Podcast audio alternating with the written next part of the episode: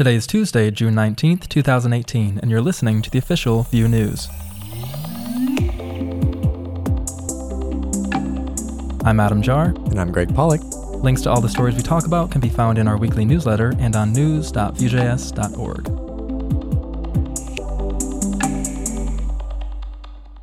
The new Vue CLI can now produce two versions of your app one modern bundle that targets the modern browsers that support ES modules, and one legacy bundle for older browsers that do not. This must mean that your modern bundle size is significantly smaller. It probably has better performance. Yep, it certainly does. And the modern or legacy bundle is automatically loaded depending on the browser, which means there are no special deployment requirements. Hmm, I have to imagine this opens the door to use even more recently implemented ECMAScript language syntax. That's awesome. We've mentioned Apollo and GraphQL on the podcast before. Apollo is a family of tools that enables developers to use GraphQL, the data query language. Yeah, and the documentation for using Apollo and GraphQL with Vue.js was just updated. What I noticed in the documentation that I hadn't seen before is the ability to create Apollo components. These are components that allow you to specify an existing query and then use a scoped slot to specify how to display that query. Okay, I'm a little lost. Yeah, it's a little hard to visualize.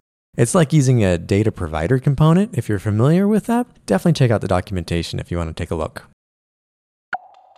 Community, that's CMTY, had its version 0.3.0 release. This is the discussion platform made by the Nuxt brothers to help open source maintainers and users work together collaboratively and transparently. The new release has a refactored user experience, along with improved notification features, including email support, and better GitHub sync.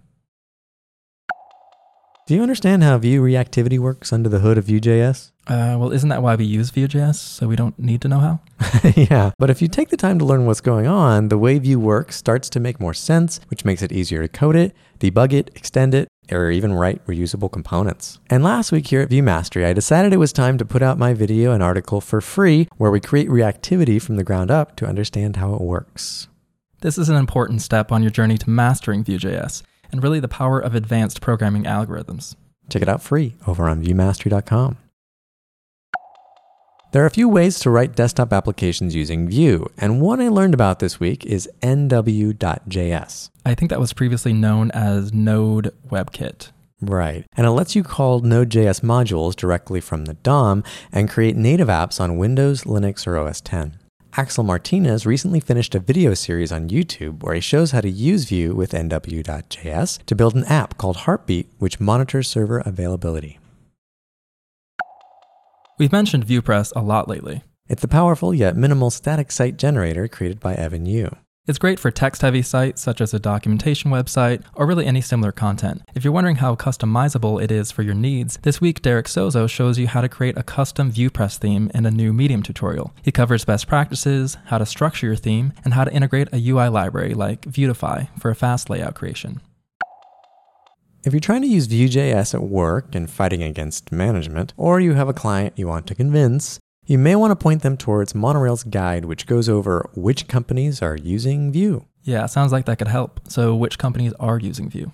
Well, the website lists GitLab, NASA, CodeShip, Adobe, Behance, and Nintendo, amongst others. Universal JavaScript applications are apps that render full pages on the server and then hydrate a page when it loads within a single page application. Yeah, this is what Nuxt does. It allows you to get all the benefits of good SEO and faster page load times. Right, but for dynamic applications that depend on API calls, you need to make sure all the data you need is fetched before the page is rendered and sent from the server. In an article on Zendev, our old friend Kball breaks down the four mechanisms Nuxt.js provides for populating asynchronous data prior to render. Someday he'll be known as the artist formerly known as Kball. Right. so, what are the four ways? Well, you can use the Nuxt server init hook, which is called on the server only, and populate store data that should be there on every page load. The fetch hook can also be used to initialize the Vuex store, but this is for page specific data, not for data you'd need globally.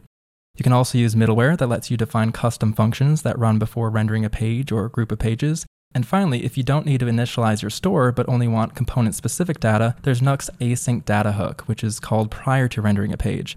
The object it returns is merged with the data object for your component.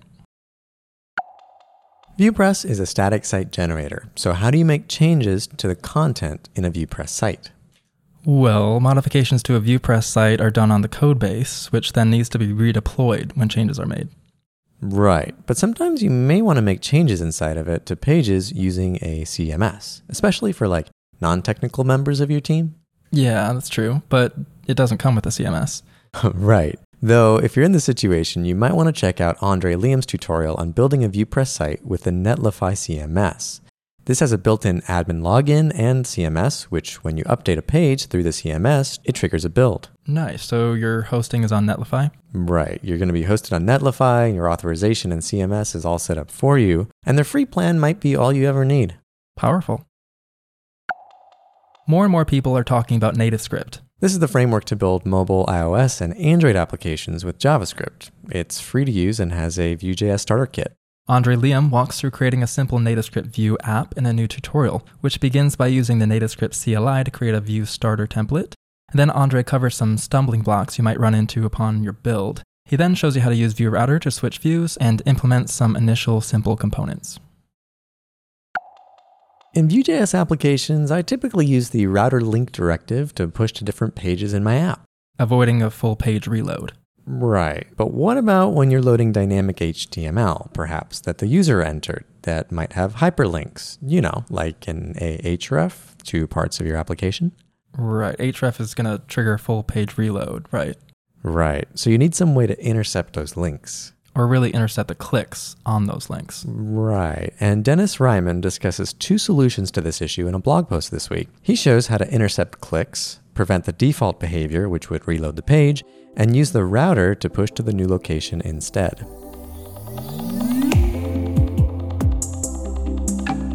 This podcast is sponsored by Vue Mastery. And if you haven't yet fit your mind around scope slots and render props to create powerful Vue components, today I released my Vue Mastery lesson on just this topic. This is inside your Advanced Components paid course. Right, and starting next week, this course will have additional bonus commentary by Evan You discussing Vue internals. If you subscribe before Friday of this week, you can get 25% off an annual membership by using the coupon code PODCAST. That's coupon code PODCAST. You'll get 25% off, and we give $35 of your subscription right back to the Vue.js project itself. Thanks for listening to the Vue.js podcast. Be sure to tune in every week for the latest news in the Vue community.